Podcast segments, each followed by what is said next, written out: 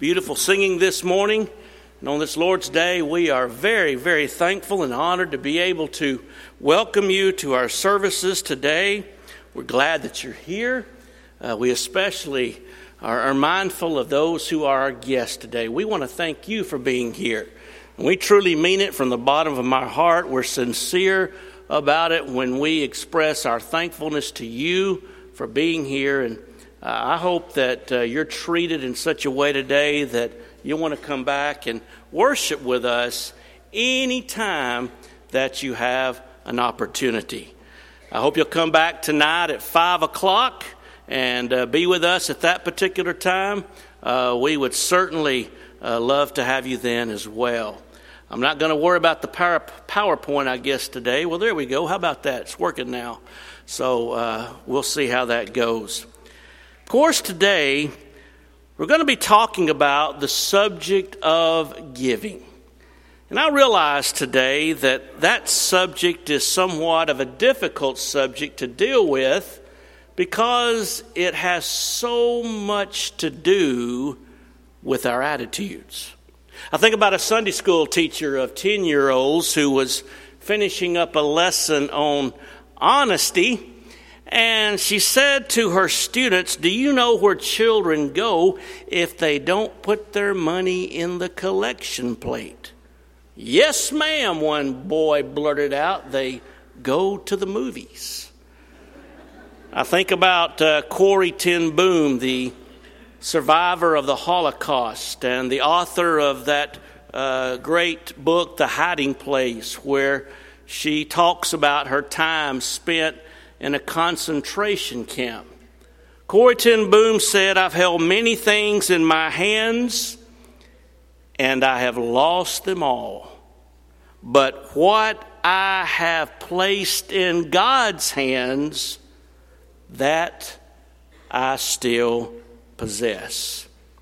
You know, when we think about this subject of stewardship, we recognize the fact that we need to be good stewards of our time we need to be good stewards of our talent, our money. We have to be good stewards of our physical bodies that God has blessed us with. Paul reminds us of the fact that, you know, you're not your own. You're bought with a price, and therefore glorify God with your body and with your spirit, which are God's. And yet, we also have to be faithful stewards regarding the money that we have. I think all of us would agree today that attitude is extremely important in anything we do in life. You think about the attitude you have regarding your job. Or students today, young people, think about your attitude toward your school work. It makes all the difference in the world how successful you are as far as your grades go depending on your attitude? Or what about your attitude toward your family or toward athletics? You see, attitudes determine to a great degree whether or not we're going to be successful. And whenever it comes to our giving to God, attitude is everything. Now, I want us to understand very clearly this morning, this may be difficult for us. God does not need a single thing that any of us own. In fact, God owns everything to begin with.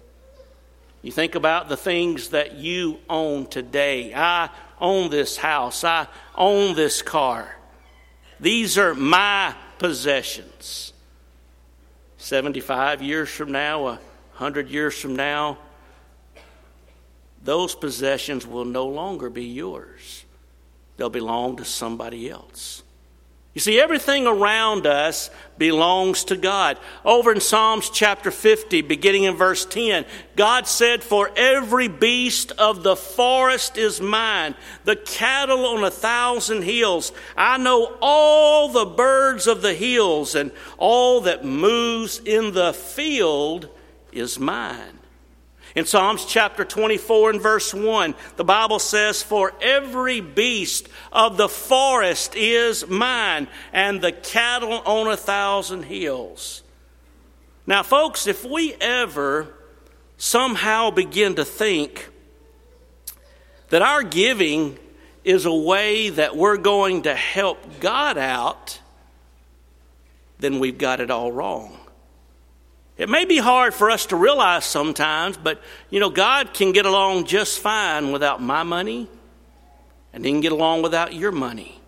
Everything belongs to God, and if God chose to, He could turn every stone into gold. But our attitude needs to be that our giving is something that gives us the honor, the privilege of being involved in the Lord's work. It's a way that we show and demonstrate our love for God. And so giving has to come to be viewed by us as that which is a joy, that which is a privilege.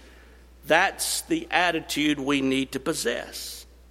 And so today, for the next few minutes, I want us to look at some ways that, that we can go about trying to have the right kind of an attitude. And then I, I want us to talk about some things that perhaps can change a wrong attitude if that need to be the case as well. First of all, this morning, if I were to ask for a show of hands, and I'm not doing that this morning, how many of you could say today that when that contribution plate passed by just a few minutes ago, and you put your contribution into that plate, how many of you made the statement in your mind, I am giving honor to the God of heaven. It may be that we felt like we gave because we had to. Kind of like you feel like you've got to be nice to your mother in law sometime. Or maybe we felt like we had to give something because, you know, that's just what Christians do. You know, every Sunday we've, we've got to give something. But what if somehow we could begin to cultivate the attitude that I'm giving this today because I want to honor the God of heaven. Now, that word honor means to worship. That word honor means to esteem. It means to show respect. It means to confer dignity upon. And that's basically what we are doing when we give to God.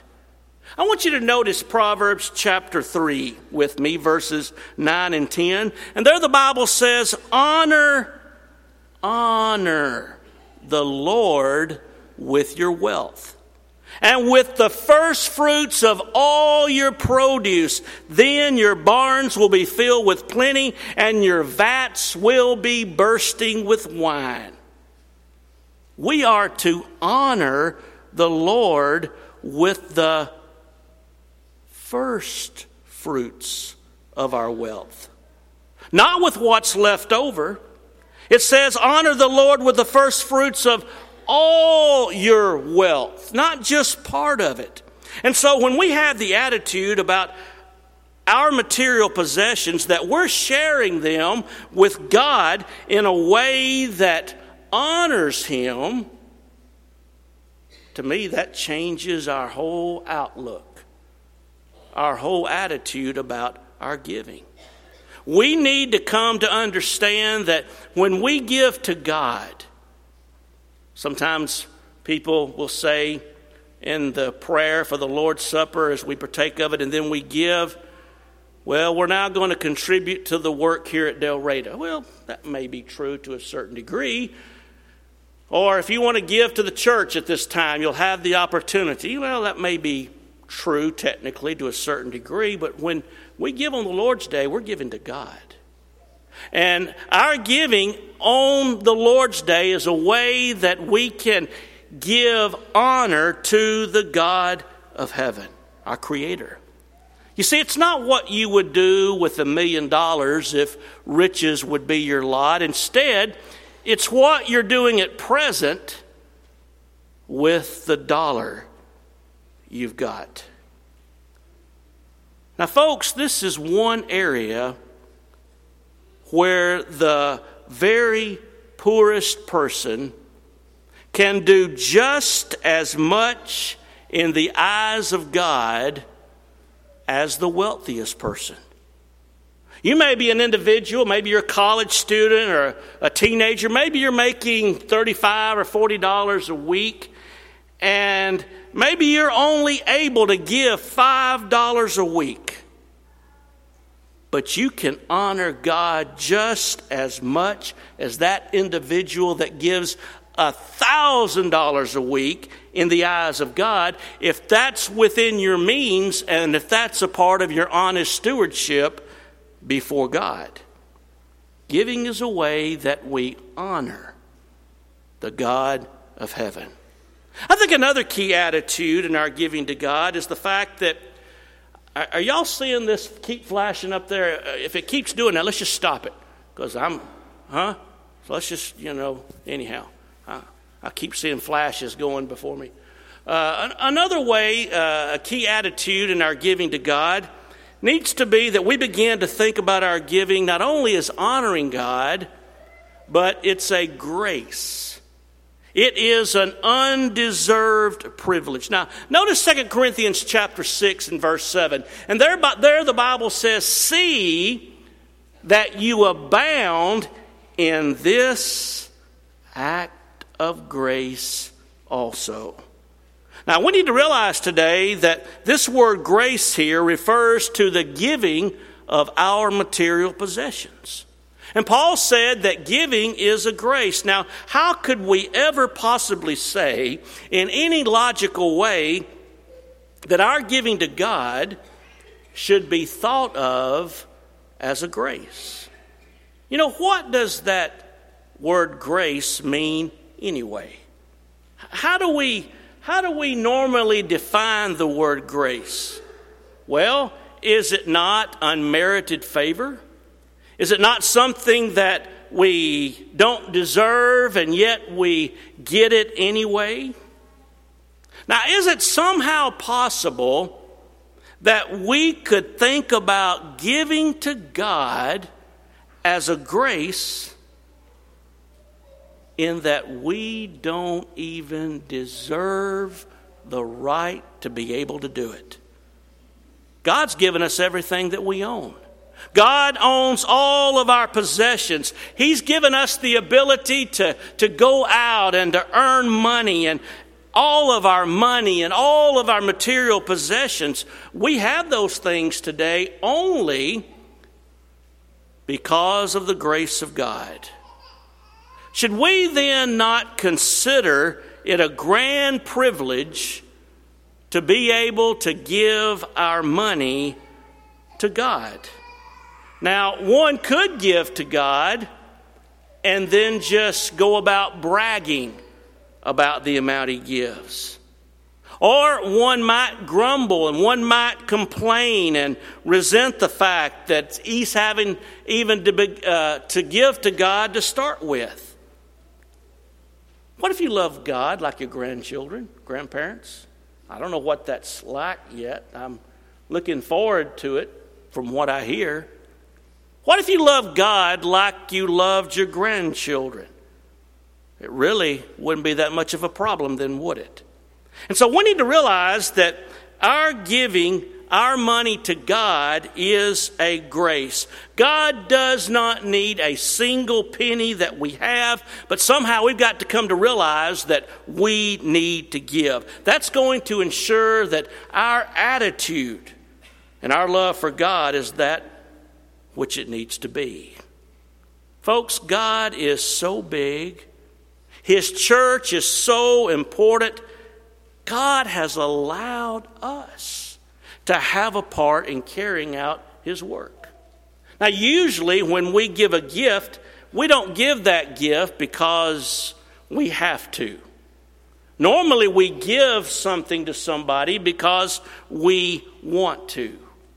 Think about it this way if Jesus Christ has all power, if God is almighty, today, if God had chosen to do it this way, and if it had been a part of His will, God could cause every creature under heaven to hear the gospel instantaneously, miraculously. Sometimes I wonder, you know, why didn't God do it that way? But the Bible says we have this treasure in earthen vessels. You see, God has given you and me the privilege, the honor of being able to carry out His will. And from the standpoint that He's chosen to let us have a part in sharing the good news, that's why we ought to view our giving to God as a grace. I don't deserve the right to do it. But God, by His marvelous grace, has allowed me as a weak, frail human being to have a part in His work. Now, folks, if we could just think about this every Lord's Day, when that contribution plate comes around and we put our money into that plate, we need to think, you know, I don't even deserve the right to give. I don't even deserve the privilege of being able to give to God, but I'm thankful that God is allowing me to have a part in His work. That attitude would allow us to never be grudging or resentful toward the giving of our money to the Lord. You see, every command of God, including the command to give, has been given for our own good. But you know, another attitude that we have to possess in regard to our giving is an attitude of joy. Over in 2 Corinthians chapter 8, we read the amazing account of those Macedonians, and I want you to notice what the Bible says about these folks. The Bible says, For in a severe test of affliction, their abundance of joy and their extreme poverty have overflowed in a wealth of generosity on their part. Now, this account, when I read it, just astounds me. I don't understand how people could be abundantly afflicted. How people, not just in poverty, but the Bible says they're in deep poverty, and yet these folks are still joyful about being able to give to God. In spite of their poverty, they're pleading with Paul, begging Paul to be able to give to God. I think about a man that took his wife to the drugstore every single year on her birthday. They went down to the card aisle, and he would always pick out a card for her, and he read it to her there on the aisle and then put it back. Glad to be able to save that money. You know, is that really expressing an attitude of joy. We need to be joyful about being able to give. I think about little children who, from time to time, make things for their parents and they just can't wait to give it to them. I, I still, and I would say I fondly recall in elementary school being provided each student at school this potted concrete plant probably weighed 200 pounds. You could use it for a boat anchor. And on each side, four sides, was a cluster of grapes, and we had to, to paint that and give it to our parents. I forgot what event it was. Maybe it was for Mother's Day. Now, if you know me, if I write something down, I don't even know what it says in two weeks. My stick figures even aren't good. And so I'm not an artist. But I did try to do my best in painting that. And finally, it was all done. And compared to everybody else's, it was really a mess.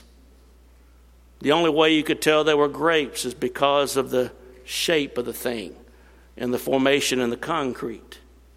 Well, I proudly gave that to my parents. I worked hard on that, and they put it out on the back porch on the concrete, and I was glad it finally grew moss around it and kind of got covered up a little bit. It looked a little bit better that way. I was thankful finally when the lawnmower hit it and bursted a million pieces. I know one day, a thousand years from now, two thousand years from now, if archaeologists dig it up, they're going to think how pathetic those people were, you know, back in that particular day. But you know, it, it's a joy. Children get a joy out of giving things to their parents.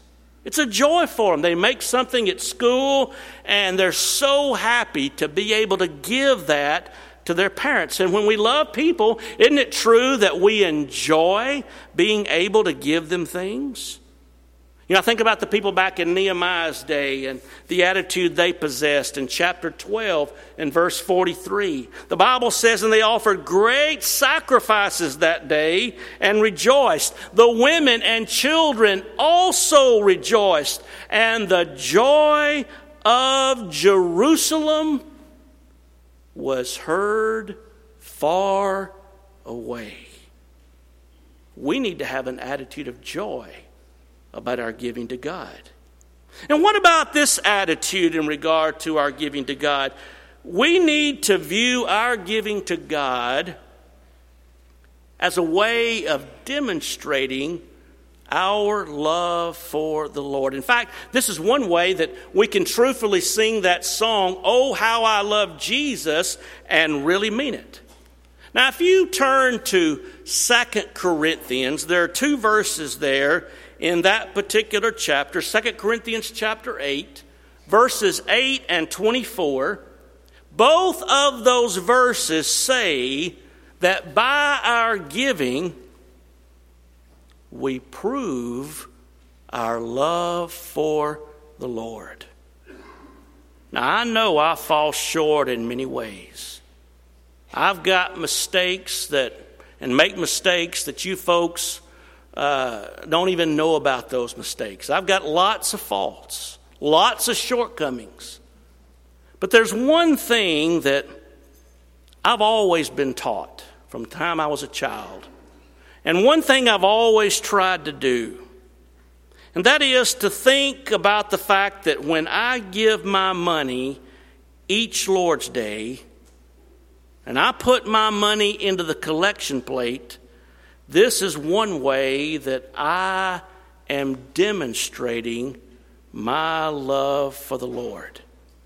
And we need to realize that when we give our money to the Lord each Lord's Day, and, and that collection plate comes around, and I put my money into that collection plate, I'm saying right then, Lord, here's how much I love you. Here's how much I sincerely care about your work. By what you give, you prove the sincerity of your love for the Lord. Now, it's true, folks, that we have to give more than our money to love the Lord. But we cannot love the Lord unless we do give of our money.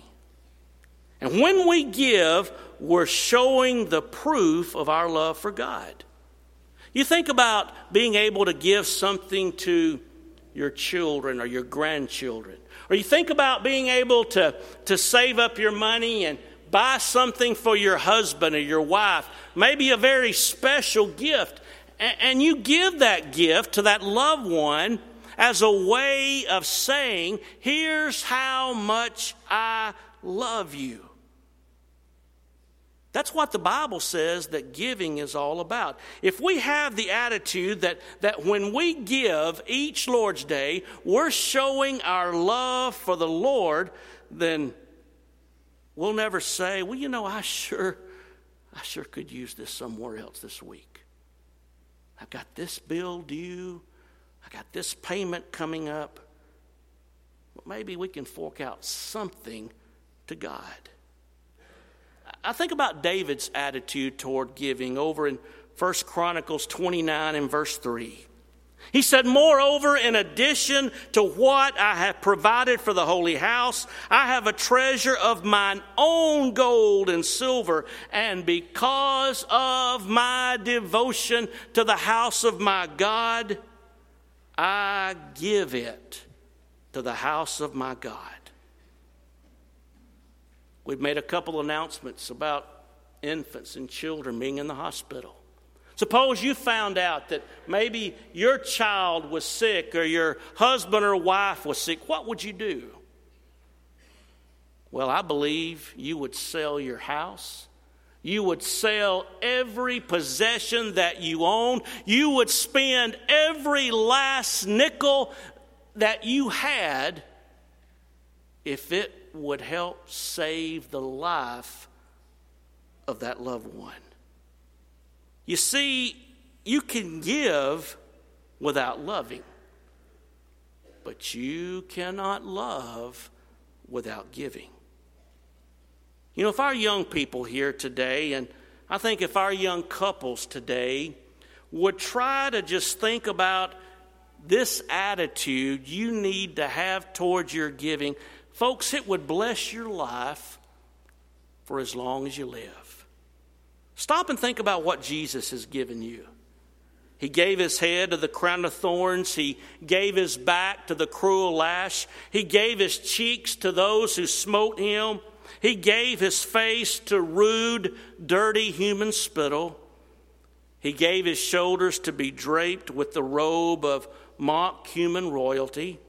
He gave his clothes to his murderers. He gave his mother to the beloved Apostle John. He gave his hands and his feet to be transfixed with nails to the accursed tree. He gave his body for the life of the world. He gave his spirit to God. He gave himself, for he gave everything just for me. You see, as long as we can have a good attitude, about sharing our material possessions in the Lord's work.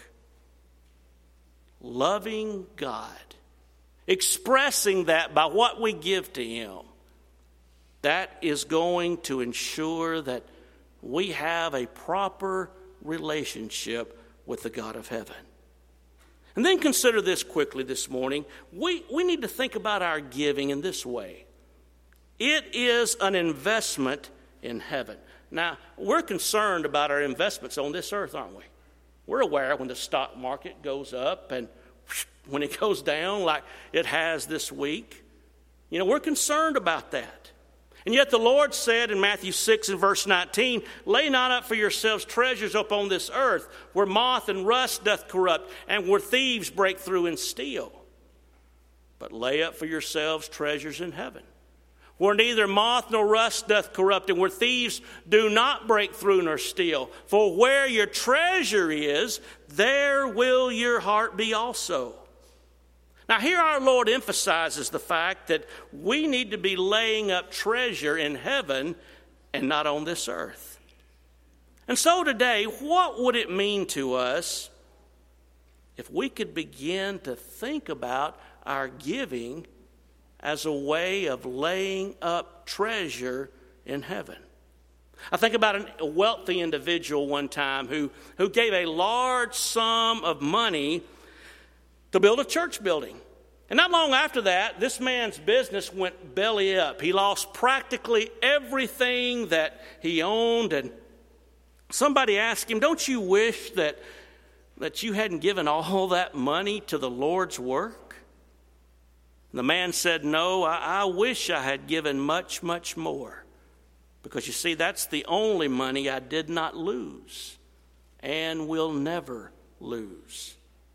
See, what we do for the Lord is not a lost cause in any way whatsoever. You know, if you happen to have a, a lot of stock in some company Aren't you going to be concerned about that company? You're going to be concerned about the direction that company's going. And if you give your money to God and to His cause, you're going to be more concerned about going to heaven. And I think one thing that can really help us to stay focused on heaven, perhaps just as much as anything else, not that the Lord needs our money, but to give of our material possessions to the cause of Christ. You see, when you give your money, it takes your time, it takes your talent, it takes your influence, it takes your sweat. When you give your money to God, you are giving of yourself. Where your treasure is, there will your heart be also. Now, we love our children. I believe we do. And we're, we're trying to raise our children right, the way that they should go. And, and maybe we do get our children ultimately raised right. But what about their children? And what about their children? What about them? I believe one thing that can help our children go to heaven and their children go to heaven is to begin to teach those children from a very young age to give to God. If those children grow up and they see in us parents who are concerned about the Lord's church and the Lord's work in regard to their giving, and they even learn to deny themselves of some things in order to put God first in their giving, that certainly is going to pave the way for them to serve God more faithfully in the future. Someone asked an individual one time why he gave so much money to the Lord's work and was so happy with it. He said, Well, I can't take it with me when I die, but I can send it on ahead. It might be a profitable adventure for some of us to, to go on a hunting expedition of our heart. If we find it sitting by a pot of gold or locked up in a bank box or maybe perched behind a merchandise counter or attired on its way to the next appointed round of pleasure, we may expect our heart to perish with those things. But if we find ourselves in church for every service, or in the house of the fatherless and the widows, or making an adjustment to our cost of living to feed the hungry or to preach the gospel to the lost, God will take evidence that our heart and our treasure is in heaven. Think about a champion high jumper one time who was asked how he was so successful. And his answer went like this He said, I just throw my heart over the bar, and the rest of my body just follows. You see, the key is the heart. And when we give our heart to God and we throw our heart, if you please, over the bar, the rest of it is going to follow. Our giving is an investment in heaven. And then, lastly, God has promised to richly bless us in our giving. Think about the challenge of Malachi 3 and verse 10. Bring the full tithe in the storehouse that there may be food in my house, and thereby put me to the test, says the Lord of hosts. Put me to the test. And see if I will not open up the windows of heaven for you and pour you out a blessing until there is no more need. Luke 6 38, give, and it shall be given to you. Good measure, pressed down, shaken together, running over, shall men give into your bosom. We need to understand God is not trying to drain us. God's not trying to make us poor when He asks us to give. Instead, He's making us rich. The wells of God are so deep, it's the baskets that we bring to Him that are so small. I think about a man who was asked one time why he was so generous in his giving. He said, Well, you know, I just shovel it out to God, He shovels it right back. But you know, God's got a lot bigger shovel than I do. You see, folks, attitude is the key to everything we do in life. It's the key to successful Christian living.